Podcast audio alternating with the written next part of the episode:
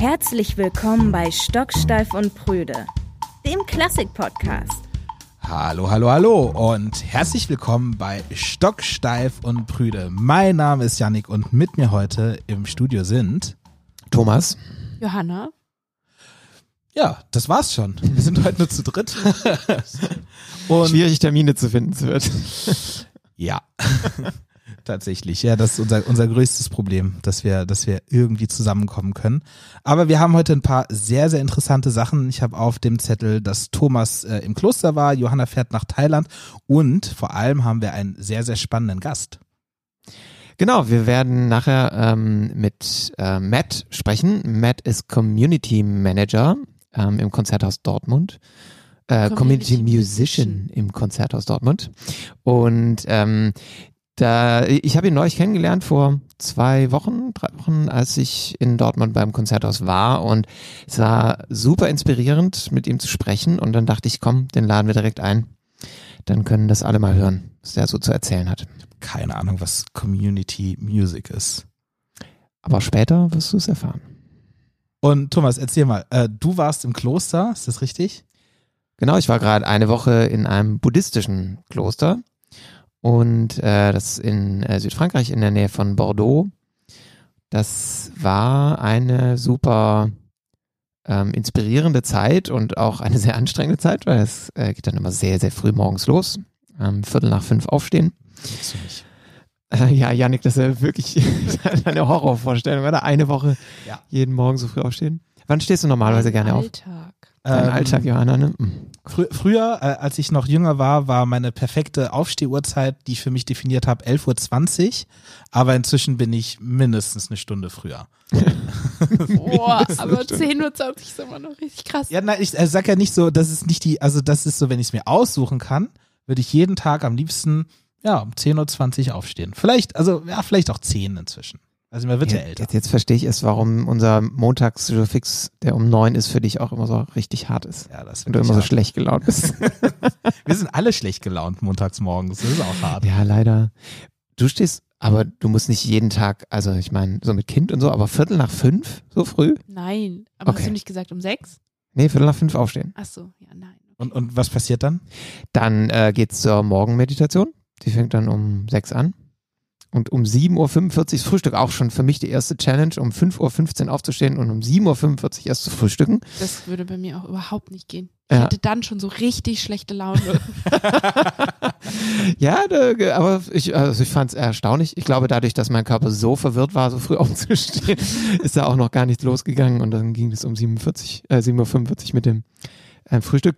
Und ähm, ja, das ist, ähm, finde ich, eine ganz tolle ähm, sehr angewandte Art, den Buddhismus zu leben da und sehr äh, mit sehr vielen ähm, tollen Möglichkeiten, die man in seinen Alltag einbauen kann, die mehr oder weniger alle mit äh, Mindfulness zu tun haben. Eigentlich einfach die Dinge wirklich wahrnehmen und nicht irgendwie die ganze Zeit nur so ähm, das Leben so am Rande zu leben, sondern auch so ein bisschen wirklich, ja, mittendrin zu sitzen und nicht gestresst zu sein und nicht böse auf Leute zu sein, sondern das irgendwie alles so ganz gut mit sich auszumachen. Fand ich sehr inspirierend. Und hast du schon was, also jetzt in, zurück im Alltag, hat das Nachwirkungen?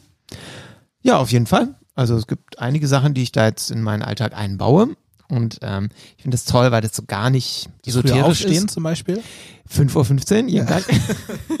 nee, das ist eine der Sachen, wo ich dann schon auch sehr froh war, dass das jetzt nicht mein normales Leben wird. So. Ich werde jetzt auch nicht ins Kloster eintreten, aber ja, also viele, viele Dinge, ähm, bei denen es, glaube ich, für mich und aber auch für sehr viele andere Menschen und vielleicht für, auch für die ganze Welt ein Stück weit gut ist, wenn man die sich klar macht, ähm, die versuche ich schon in mein Leben einzubauen. Ja. Mega. Und in Thailand gehst du auch in ein buddhistisches Kloster? Leider nicht. Ähm, ich fahre hin zum Unterrichten also ich bin ja an der Hochschule in Weimar angestellt und da gibt es so, so eine Art Austausch. Ähm, und ich fahre dann dahin und unterrichte Jugendliche, ich glaube zwischen 13 und 18, die vielleicht mal Musik studieren wollen. Und ähm, natürlich ist für die dann ist Deutschland halt immer so ein bisschen das Land, wo es angeblich die beste musikalische Ausbildung gibt. Und deswegen holen die sich dann gerne mal so ein paar ähm, Unterrichtende dahin und genau, das wird, glaube ich, sehr, sehr schön. Aber ich bin auch sehr gespannt. Eine ganze Woche Bangkok und es ist richtig heiß. Und so, mal gucken. Und viel Smog gerade, habe ich, glaube ich. Ja, aber ich glaube, der ist schon wieder am Abziehen. Das ist ja Okay. die, äh, die Roden, die Felder im Norden, Ah, und brennen die ab, ne? die brennen die Mhm. noch ab, genau. Ja. Und dieser ganze Smog, der zieht halt in, in die Stadt rein und da bleibt er halt stecken, wegen den ganzen Hochhäusern und so. Und braucht halt einfach viel länger, bis er abzieht. Und das ist jedes Jahr so. Das ist richtig krass. Und in Thailand spielen also auch viele Menschen klassische Musik. Anscheinend. Ich bin auch bin gespannt. Also ich habe so ein paar kleine Videos schon gesehen von den Leuten, die ich da Mhm. Wie unterrichte. sind die so? Ähm, gut. Aber ich, also irgendwie finde ich trotzdem, also ich fand es noch nicht so wahnsinnig aussagekräftig. Also ich bin voll gespannt, wenn ich die dann kennenlerne, weil es ist natürlich eine ganz andere Kultur, eine ganz andere Mentalität und dann finde ich, sieht man noch weniger auf so einem Video. Also man kriegt noch weniger Gefühl für die Person, die da gerade spielt und ja, aber auf jeden Fall ein gutes Niveau. Voll. Überraschend. Spannend. Und Yannick, deine Reisen? Meine Reisen, oh, ich will nicht mehr so viel reisen. Seit Corona habe ich mir für, für mich gedacht, nee, nicht mehr. Also beruflich schon genug und ja, privat ein bisschen. Wobei stimmt gar nicht, ich war gerade in Ägypten im Urlaub. Ja, ich habe auch gerade gedacht, was. Ja, aber das, das habe ich ganz vergessen, aber das war wirklich, wirklich Urlaub und ich war die ganze Zeit krank. Das hat sich gar nicht gelohnt. Oh nein. Ich war eigentlich zum Tauchen, Schnorcheln da. Ich war nicht einmal, doch ich war einmal schwimmen und danach habe ich, habe ich zwei Stunden lang gehustet und danach war ich nicht mehr schwimmen. Okay, fahr nicht mehr weg, Yannick. ja, ich bleibe jetzt einfach hier. Ähm, was haben wir denn sonst noch so erlebt? Wir äh, wollten so ein bisschen über unsere Education-Projekte sprechen, weil das vielleicht auch so ein bisschen was damit zu tun hat, was wir gleich mit Matt besprechen, weil wir hatten zwei, weil es kam jetzt dicht aufeinander, zwei Jugendprojekte direkt hintereinander, Johanna, wir, in denen wir beide ziemlich involviert waren. Oh ja, genau. Also das war auch, äh, die Proben liefen teilweise parallel und ähm, ganz schön aufwendig, irgendwie so zwei große Projekte gleichzeitig laufen zu haben. Ähm, das erste war Ende Januar. Ja. Ende Januar, genau, die Treppenhauswerkstatt mit Konzerten. Das war sehr, sehr schön. Da haben wir ein Konzert entwickelt mit einer Schulklasse oder einem Kurs ähm, von der IGS Bootfeld. Die haben sich Ein das Stadtteil in Hannover.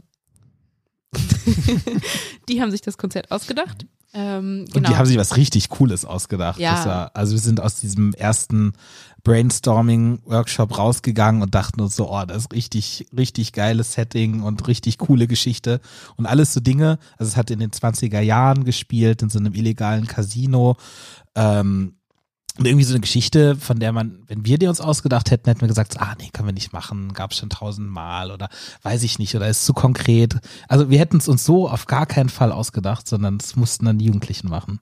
Ja, voll. Und es ist mega witzig, dass wir jetzt so drüber reden können, weil es war ja ein Geheimkonzert und ich bin immer noch so, so gepolt, dass ich denke, man darf ja nicht sagen, was da passiert ist.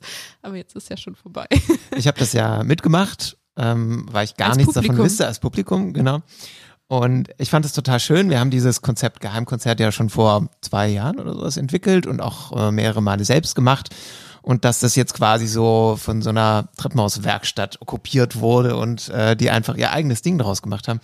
Und ich fand es auch irgendwie total schön, äh, diese, diese Schnitzeljagd, die dann vor dem eigentlichen Konzert war, weil die auch so, so kreativ war. Also diese verschiedenen Arten, wie man dann sowohl über die App als auch über so ganz analoge Dinge ähm, im Stadtraum dann irgendwann mal in diesem illegalen Club gelandet ist, fand ich total schön. Ja, das Spaß kam gemacht. direkt, das, weil, also alle gesagt haben, nee, also die App, die kann nicht genug sozusagen. Wir müssen da irgendwas noch anders machen und zusätzlich machen und so. Und dann äh, hat ist es, glaube ich, direkt losgegangen. Wie kann man das denn dann noch zusätzlich eben dazu machen? Und das ist richtig schön geworden. Es gab so wie so in einem alten, alten Film, so, so ein Telefonhörer, der geklingelt hat, den man dann abnehmen musste und dann was gekommen ist. Das war schon immer mein Traum, sowas zu machen. Ja, das war schön in so einem alten Parkhaus, so halt zugig und kalt. Ähm, und dann gibt's noch ein anderes Education-Projekt. Sowas brockt man sich dann ein, ne? wenn man so einen Education-Bereich gründet. Plötzlich sind das ganz viele Projekte und Education-Projekte sind einfach wahnsinnig aufwendig, oder? Ja, weil die halt immer über so eine lange Zeit gehen, weil es, also wir wollen ja natürlich auch ähm, nachhaltig arbeiten und es ist auch einfach so, der Prozess ist ja das, was es sozusagen das Projekt ausmacht und das ist auch super, super schön. Also es macht immer total Spaß, man lernt richtig viel, äh, viele Leute kennen und, und äh, kommt eben in Kontakt mit den unterschiedlichsten Menschen, das ist ja genau das, was wir wollen. Ähm, aber ja, es ist einfach super aufwendig, richtig viele Monate, richtig viele Stunden und ja, das ähm, bringt uns auch ganz schön an unsere Kapazitätsgrenzen manchmal. Ja, es gibt immer diesen Moment, wo man, also gerade mit Jugendlichen, also wir machen ja nicht nur Projekte mit Jugendlichen, aber es gibt immer den Moment, wo, wo einen diese Jugendlichen so wirklich an den Rande des Wahnsinns treiben und man wirklich sagt, so ich mache das nicht mehr. Ich glaube, also ich arbeite sehr, sehr gerne mit Jugendlichen, aber ich glaube, jeder, der das tut, der, der kennt das. Und dann am Ende des Projekts vermisst man die dann doch alle und es war so schön und es ist, ja, das ist bei beiden Projekten so. Ja, aber sie, sie ist, das ist ja vor allem so, wenn man selber, finde ich, merkt, dass es, also, dass man an so einer Kapazitätsgrenze kommt. Ja. Durch so ein Projekt, dann fang, fang die, fängt es eben an, einen zu nerven. Und das ist ja eigentlich auch so schade, weil es liegt ja überhaupt nicht an ihnen, sondern nur an einem selber. Ach, manchmal. Nein. Ja, okay. Okay, und äh, das äh, aktuelle Projekt, erzählt mal kurz. Äh, die PlayStation ist ein Projekt, was wir gemeinsam mit dem Schauspielhaus machen. Da geht es, äh, das ist einfach so, so ein Theaterclub, den, den das Schauspielhaus hat, bei dem sich äh, Hannoveraner Jugendliche anmelden können. Wir haben jetzt eine Truppe von, wie viel sind's? Acht? Neun? Acht, neun, Neun. Jugendlichen. Genau, stimmt, neun Jugendlichen, äh, acht am Freitag dann auf der Bühne, mit denen wir zusammen ein Theaterstück mit Musik inszenieren. Mit ihren eigenen Texten. Es geht um, ähm, um den Atom, es geht um Atomwaffen. Vielleicht so, es, es hat mal angefangen, dass wir was über Hiroshima machen wollten und jetzt haben wir es ein bisschen ausgeweitet. Das ist ein ziemlich, also ziemlich heavy Thema, vor allem auch für Die die Partnerstadt von Hannover, ne? Genau, Hiroshima ist die Partnerstadt, so, so hat das irgendwie angefangen. Ähm, ja, und es ist irgendwie auch krass, so was, was so die jungen Leute über so ach, krasse Themen zu sagen haben, wie sehr die sich, wie sehr die das doch irgendwie beschäftigt, so. Naja, und das ist halt vor allem jetzt so die aktuelle Lage, die das, glaube ich, alles so ein bisschen wirklich also so verschärft, auch bei denen, habe ich das Gefühl. Also dieses, es war eben der Aufhänger Hiroshima, ähm, aber da sind wir so schnell von weggekommen, weil einfach die aktuelle Situation und alles, was gerade so in der Welt passiert, einfach so bedrückend ist. Und ähm, ich hatte auch das Gefühl, dass, und das finde ich sehr schön, weil so viele eigene Texte von den Jugendlichen kommen, dass die da tatsächlich auch wie so ein bisschen so eine was freilassen konnten. Und das ist ja das Tolle, finde ich, immer an Theater, dass man da einfach reagieren kann. Ne, Wenn man merkt, man will eigentlich ein Stück über irgendein Thema machen und dieses Thema ist aber eigentlich auf eine ganz andere Art gerade für uns ganz aktuell, dann macht man das einfach anders. Also ich bin sehr gespannt. Ähm, Freitag ist Premiere. Ne? Ich kann Kannst sie nicht, nicht, da sein, ne? Ich kann sie nicht sehen. aber ähm, es gibt ja noch andere Vorstellungen. Am 10. Juni. 10. Juni. Ah, da spiele ich dann mit. Das spielst du mit, Thomas. Ja, da hervorragend. siehst du es dann doch. Ja. Aber du kannst ja mal erzählen, Thomas, was du am Freitag machst, weil das ist ja auch interessant. Du kuratierst eine, eine riesige Plastikblase, die in Hannover steht jetzt.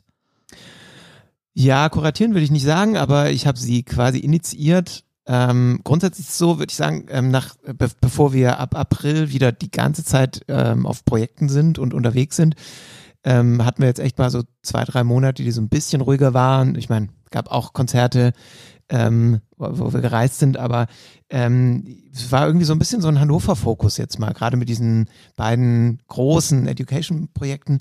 Und es kam eben dazu jetzt noch ähm, ein Projekt, was auch schon seit anderthalb Jahren in der Pipeline ist. Ähm, das hat auch eine lange Vorgeschichte. Ich habe ähm, hier mal ähm, bei der Kulturhauptstadtbewerbung der Stadt Hannover mitgearbeitet im künstlerischen Team. Das waren acht äh, total sehr spannende Leute, die da über ein Jahr ein riesiges Programm entwickelt haben, um ähm, Kulturhauptstadt ähm, Europas werden zu können.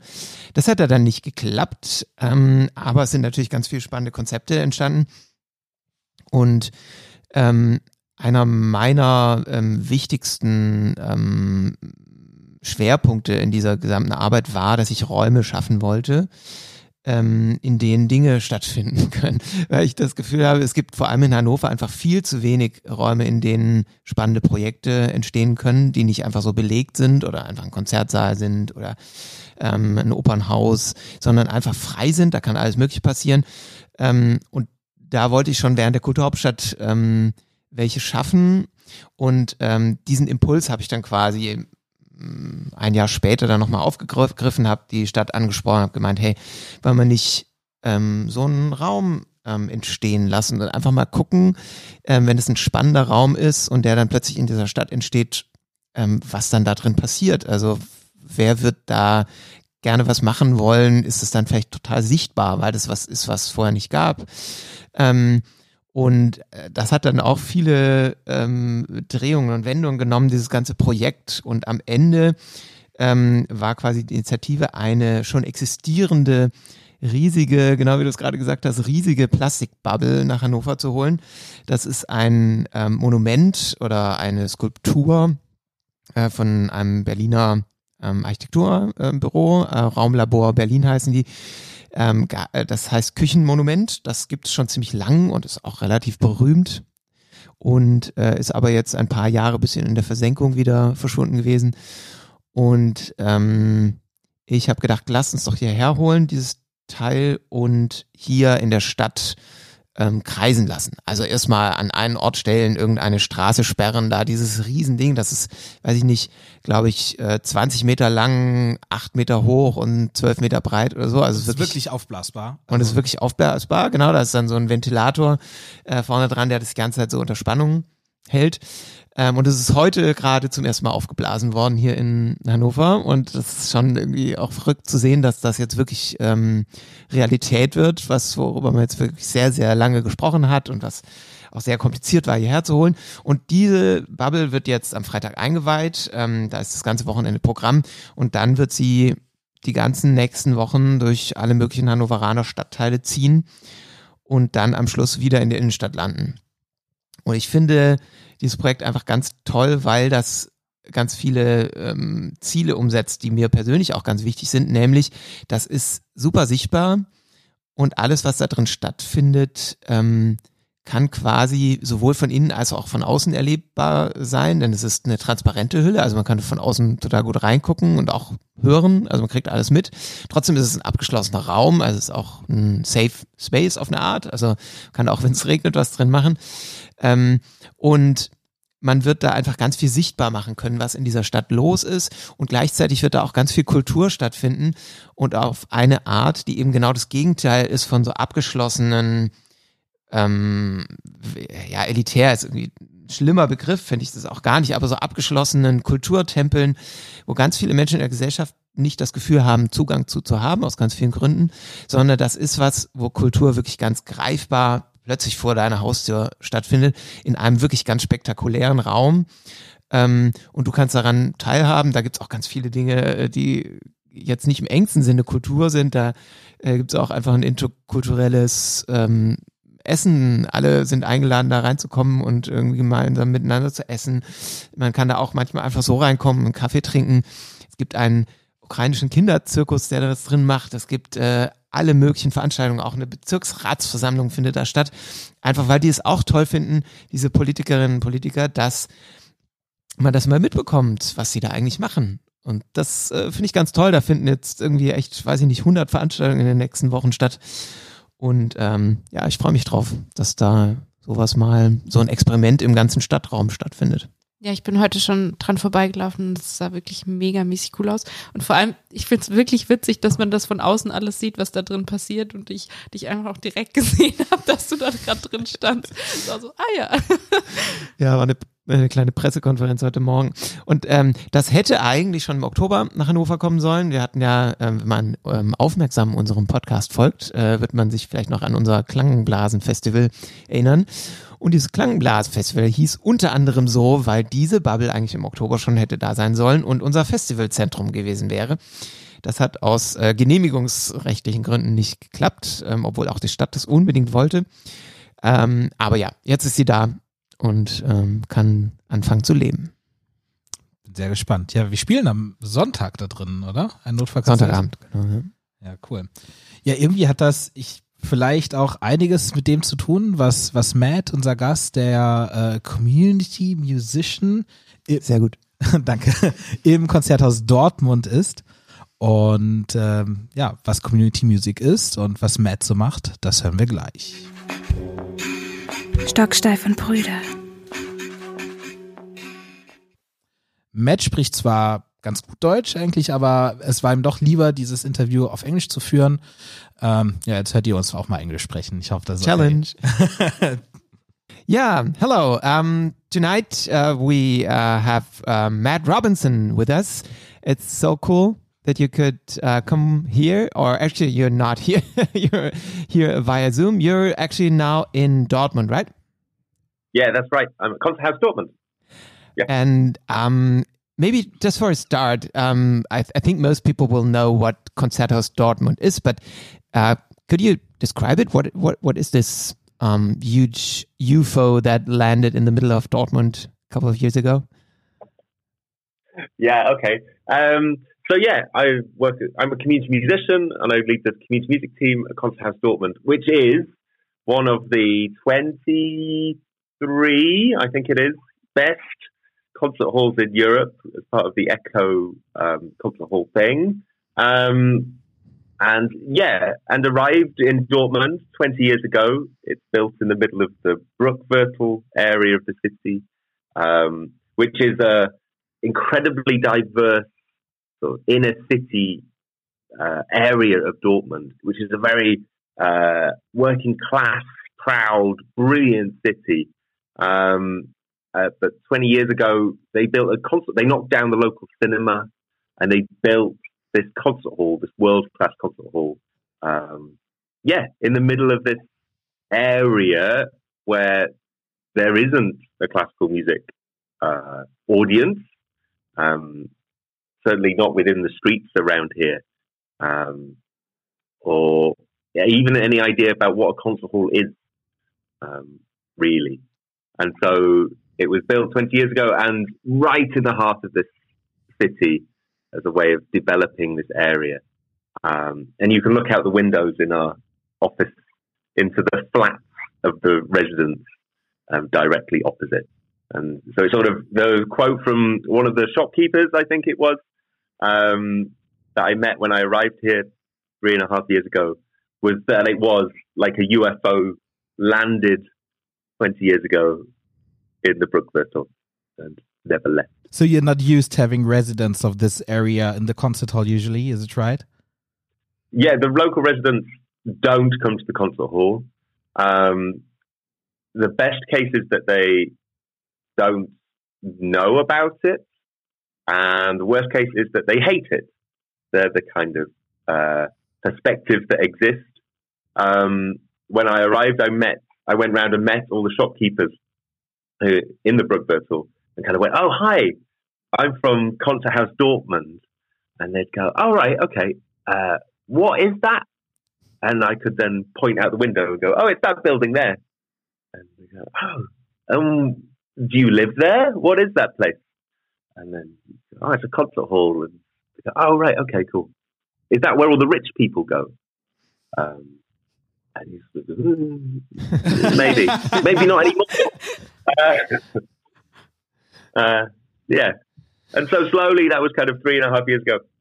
And slowly, we're sort of changing that and building bridges between these two worlds or trying to bring them together in a very real way um, that's relevant and isn't about getting the residents to understand classical music or what in whatever way that means, but instead to really build real connection between the people that live across the street and this place and make those two worlds kind of make sense next to each other. And this is where we met um, about two weeks ago, I think, uh, when I was at Konzerthaus Dortmund. Yeah. And you um, explained to me what you already started to explain um, to us now that uh, you're working there as a community music manager. Is that the right term? Kind of community like musician. That? Yeah, yeah, community musician. So this was very new to me, and I think it, it will be new to uh, many people who listen to us, um, which is quite funny because, as you told me, it's not at all new in the world. there are countries where it's huge, and it's so quite quite strange that no one knows about it in, or not a lot of people know about it in Germany. So, um, yeah, tell us what is it? Community music. Who are you? Um, yeah, so yeah, I come from the UK, and where if I go, oh, I'm a community musician, everyone goes, "All right, yeah, yeah, fine, we know what that is." There's hundreds of them, like just in that room over there. Um, and in Germany, it's a kind of very new and unusual thing. Um, and the job of a community musician is to um, make music with people, with professionals and non-professionals, all in the same room at the same time, at complete eye level, um, without any um, without any difference between how good people are or their background or who they are, just to bring people together to build community and to do that because um, cultural participation or your your right to cultural participation is a human right. And so that's the job of a community musician is to make sure that people are able to express themselves, are able to be creative in whatever way, and to make wonderful things with people. Whether they're a world class cellist or a kid on the street uh, who's never played an instrument, or the local refugee family, or uh, you know, a, someone, or just a person who's wanted to play an instrument all their life and kind of has a little bit, and to bring all this together and make wonderful things with them all. That's the job of a community musician. Um, and we started three and a half years ago the first community music team here at Konzerthaus Dortmund in Germany. And we've then since then worked with 10,000 people um, in Dortmund. Uh, and doing that, we run workshops and we put on concerts. Tomorrow we do a neighborhood festival where we'll sing and dance and plant sunflowers with all the 572 uh, residents locally. Um, yeah, and that's what we do. And can and then in this process, inspire people, give them confidence, improve their well-being, help with inclusion or integration or community cohesion or whatever the buzzword is at the moment.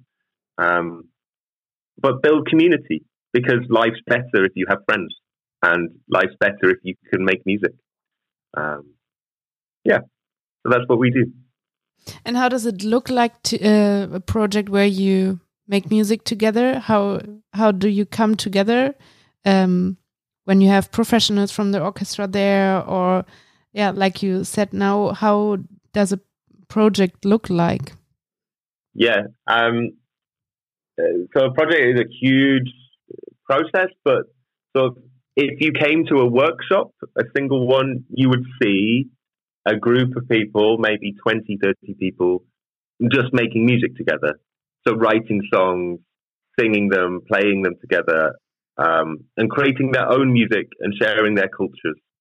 And somewhere in that, probably, would be a community musician kind of making sure that's all, all okay. And to balance, the job really is to balance all the needs and all the wants and all the skills in the room to make sure that, and to amplify the voices that aren't being heard. So to make sure that we're all on an equal level. It doesn't matter to me if you can't play your instrument or not, um, because you can still express yourself and you can still be brilliant. And so my job is then to make sure that group also has that safe space and that all happens. So quite often we'll share songs and we'll teach them each other.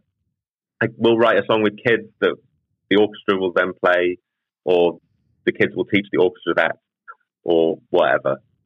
It all just is a big mix, and it's just about us in that room, in that moment, having a safe space where we can share and where we can express ourselves as a group. Um, and it doesn't matter about our musical ability. It doesn't matter what our politics are. It doesn't matter where we come from. It doesn't matter if we speak the same language. A lot of the time, most of our work that we do in Dortmund is language free or um, in about, we use eight languages locally. Um, none of that matters. It's just about making a safe space and making a wonderful little moment happen with everyone. That sounds like um, you can, uh, like, I don't know how to say it, but um, the way I heard about it when I was in Dortmund was, um, well, you can do this thing on a very low level and everyone will come together and do something. But the way I heard about it is that it, this is done a, on a very high level, which I think is very, very complicated to um, to steer, to to organize, to to know exactly how you balance every one single person in that room. Uh, so, what, how did you get that education? How did you learn that? Um, there's a long um, like um, history of community music in UK, and so a lot of knowledge also how you do that kind of stuff, right? Yeah, absolutely. Um, and you're completely right. If if you turn up to a workshop, it should look easy and improvised and wonderful, like everyone's just getting along. But if you just put 20, 30 random people in a room and go make music, that rarely would naturally happen, and the hierarchies would come into play. And people's politics, and they'd fall out, there'd be a fight, and all of this. So yeah, it's really complicated and really tricky. Um, sometimes, sometimes it's really easy and wonderful and brilliant. Um, but yeah, so community music has been around for of, uh, in its current form for about 50, 60 years. Um, it came out of the UK um, in sort of the 60s, 70s, um, out of kind of protest and activist movements, really. Um, and then there's a huge tradition there now, and every arts or every music organization um, in the UK uh, does uh, uh, some kind of community music work because uh, it has to, um, or you, they don't get their funding. So there's huge, like there's so many trained community musicians there through universities and uh, through training courses and all of this sort of stuff. Um, I learned sort of on the job with a company called More Music based in Morecambe um, from other community musicians. And I did a traineeship there for however long, however long, sort of three, four years, and then became a community musician full time there, and sort of learned with the team there, and then got, and then also as part of my university course as a because I'm a jazz clarinetist, really. Um, is that had a big community music element to it. You had to go and run as part of that a community music project um, and do all the teaching and learn all the pedagogies and how to do all this work. Um, yeah, like you would do if you were a teacher or a whatever, and all that stuff. I'm starting to get what it is, community music, because uh, Thomas said that in Germany it's not well known. I never heard about it. I don't know, Johanna, you? No, no, not not either. Uh, sounds really interesting. And so you you say you're a community musician, so you still play music with with the with the with the other people and the other. So you play clarinet with them or sing and and and every everything. That's mostly what I do. Yes, that's the main thing. Is that fundamentally we're musicians.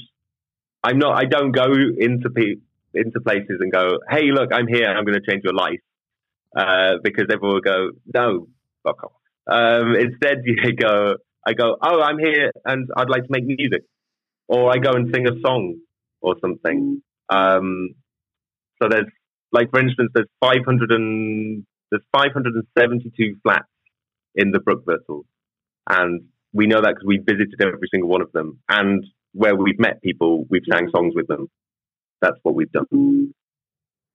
And uh, one story I really loved um, when I was in Dortmund, uh, you told me that um, your goal is to um, to have every one person who lives in those 500 something flats in the quarter um, and your goal is to, to do something with every one person who lives there um, until this summer and you'll you think you'll succeed is that right uh, yeah we're going to do something with every single one of them that might not be musical um, but we will do something with every single one of them Tomorrow we do a little spring festival just outside the concert house.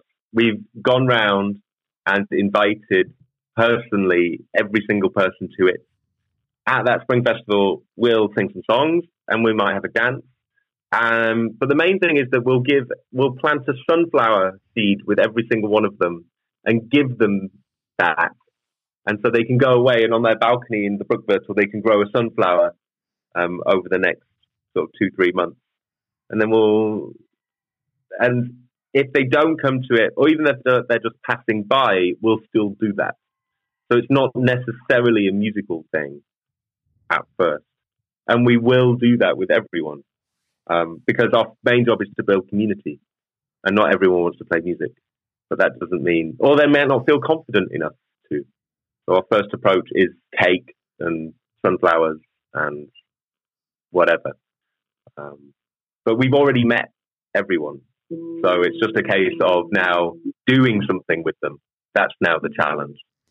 That's really amazing because, um, I mean, everyone will suppose if you do that, um, it will be one way of doing audience development. And you told me that this is not the goal. It's not the goal that those No, people will once sit in the concert hall, in a concert, in a classical c- concert. No, not at all. I I always get a kind of uh, I always say to kind of cause a bit of uh, I don't know controversy. No, but with in the team is that I don't care about audiences. That's not our job in the community music team to care about audiences. Great, and we need them because ultimately it pays for stuff, and we want people to experience brilliant classical music. That's the job of the concert house. But our primary aim in community music isn't to get people in the hall um, and watching classical music. If that happens, brilliant, awesome, like super great. But if not one of those 10,000 people that we've worked with ever came to the concert house, fine, that's not a problem um, because that's not our aim. Our aim is to build community and to inspire people and to, uh, yeah, just uh, improve their lives maybe or just give them a different perspective on the world, or to make friends with their neighbors that they've never spoken to, or have a completely different political persuasion that they don't like, and to kind of make the world, make it all a little bit better. That's our aim. Um, and if they come and see a classical music concert, awesome. We think that's good, but it's not for us to judge as to whether that's good for someone else and but they come to the concert house uh, for example for the workshops or when you do something with them you they also sometimes come to the concert house and probably it's also um, that you they feel more comfortable to go the, to this building when not to a classical concert for such a workshop they get to know the place and know what is in what UFO is there in in their yeah totally neighborhood. Yeah, absolutely. I um, although the two parts of that is that um, uh, yeah. So some of our workshops take place in the concert house, maybe a third of them, but the rest take place elsewhere in whatever place is relevant. Like when I started and I started here and I did some workshops in the concert house, no one would come because why would they? They didn't even know it existed, or if they did, they hated it. Um, very few people hate it now, which is quite a good. We're taking that as a success. Um, but then, yeah, people do come to it, and we do big sort of open days and big takeovers with the London Symphony Orchestra, where we just do whole days worth of workshops, and we fill. We opened a community cafe in the foyer, and we gave out free cake to people, and we did that with the London Symphony Orchestra playing. Um, but in order to do that, you have to change the concert house. And that's been a huge journey for us here across the whole team who've been amazing. Um, in uh, you have to make it welcoming. You have to change the atmosphere, uh, and you have to on a on loads and loads of different levels. But it's okay for you to come to this place, and you can feel accepted and like you belong here, even if you've never been to a classical music concert, with all of its kind of history and traditions. That it's perfectly okay if you don't know any of that, and that's a but also whilst keeping it kind of also fine and welcoming and wonderful for those people who that tradition is really important. And so balancing this and that's been a huge change and of a huge journey for the concert house in this kind of inclusion world. Yeah.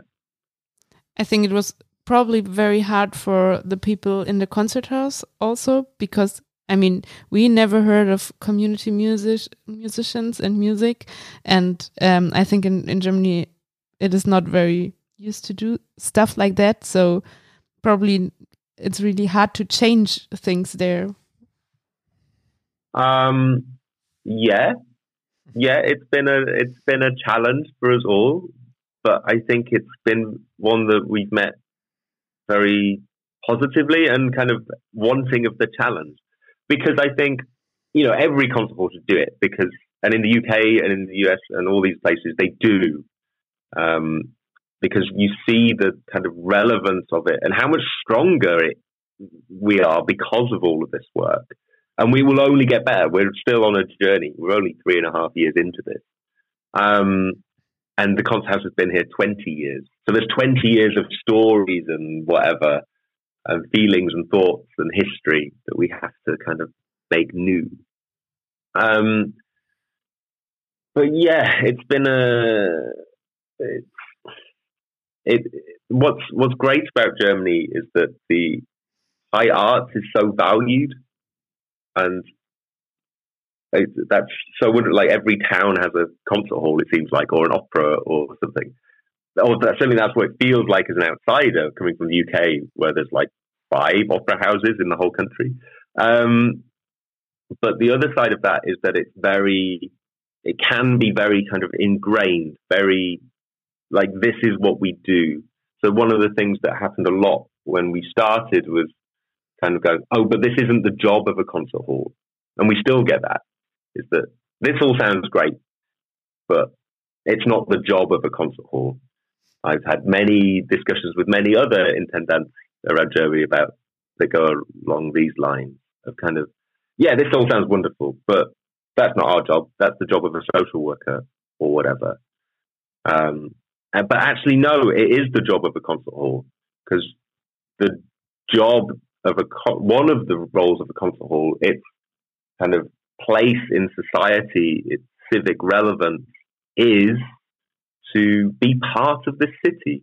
You know, Konzerthaus Dortmund has Dortmund in its name, um, so we should, you know, be proud of that place and where we are, and have real relevance for all the people here, um, not just those that come to the concerts.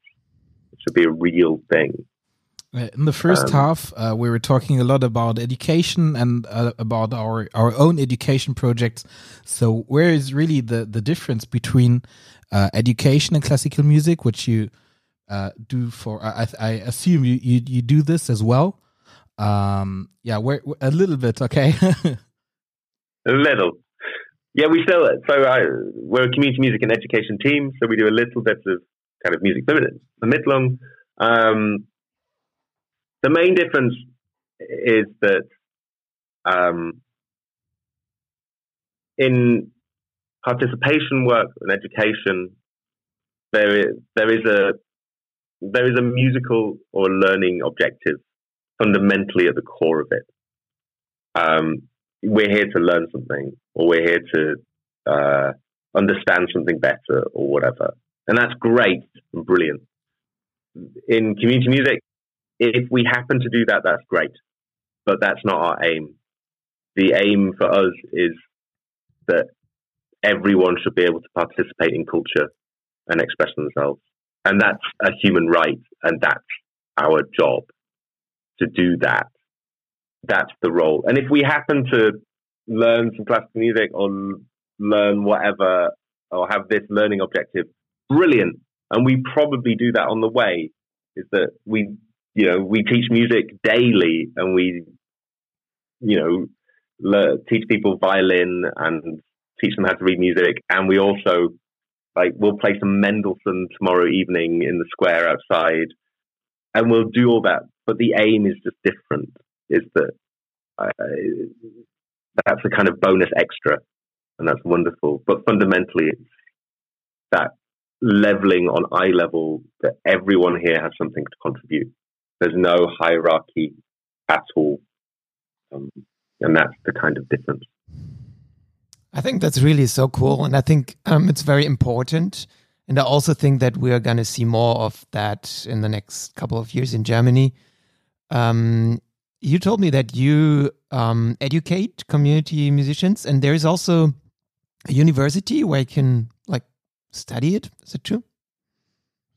Yeah, absolutely. Um, we have loads of training stuff um, on loads and lots of different levels. Um, from people just accessing it for the first time, who might be social workers or teachers or musicians, um, to really intensive advanced courses, um, always for free because everything we do is free out of principle. Um, but then also, um, we do sort of big sector wide, like we have a monthly Zoom meeting for anyone that's interested in community music um, or is doing it just to kind of check in. And that includes people who are like students, where at the University of Eichstätt and also now in uh, Hochschule Düsseldorf, um, you can study community music. Uh, there's a master's and maybe a bachelor's in Eichstätt, and there's, there's starting to be some stuff in Düsseldorf um, as well, where you can, yeah, get a master's in community music and inclusive music pedagogy. Um, yeah, which is amazing because it's starting to build a workforce. Yeah, it's really very inspiring, I think, and um, I think it can be also an answer to a lot of questions um, that a lot of um, institutions have in Germany. So I hope um, there will be really a bright future to community music in Germany also. Um, I don't know. Do you have any other questions? Anything else? Um, I'm very happy and very inspired now. Yeah, Thanks it sounds really great. Uh, uh, one last question: how, how, was it like having cake with LA, LA Symphony Orchestra in the audience? How, how did this work? Um, chaotically, mm. mainly because we had lots of kids running around. Um, but yeah, they were playing. They were playing. We in our basically we set up a community cafe where we gave out free coffee and cake and food to anyone that came. No questions asked. Just have a lovely time. If you want to come to a workshop, you can also do that. The London Symphony were there playing in the community cafe in like they were doing like a pub gig or something, and it was wonderful. Um, like you, yeah, so quite a noisy community cafe. London Symphony Orchestra musicians also playing, uh, kids running around. Um, it was wonderful. It was super, super good. And the uh, London Symphony Orchestra yeah. is used to community music, to doing stuff like that, probably, right? This is not yeah, yeah, strange. Lots, and, lots of stuff like that. Yeah, yeah. Is it, is so they harder, were very happy. Is it harder to do uh, th this kind of things with like maybe German orchestras, which are not used to do it? Um, I think it's a real mix. I think doing it with UK orchestras is really easy generally because they're so used to it. Like, um, and they're really open to it. You never have to kind of explain. So if I have phone with London Symphony Orchestra, whoever from the UK, I go, oh, yeah, and we're doing this community project. Do you want to come be part of it? And they go, oh, yeah, yeah, fine. Yeah, dead easy. kind of don't even have to brief them sometimes. Um, um, whereas with like German orchestras, you, it's not that they're not up for it or they're not skilled, but it takes a bit more preparation because it's so new. Um, but we've done some awesome bits of work um, with German musicians and orchestras. So it's, it's, yeah, super wonderful. But it just takes a bit more time of planning. You know, in 10 years, maybe, might be the other way around. It'd be Hopefully. So wonderful.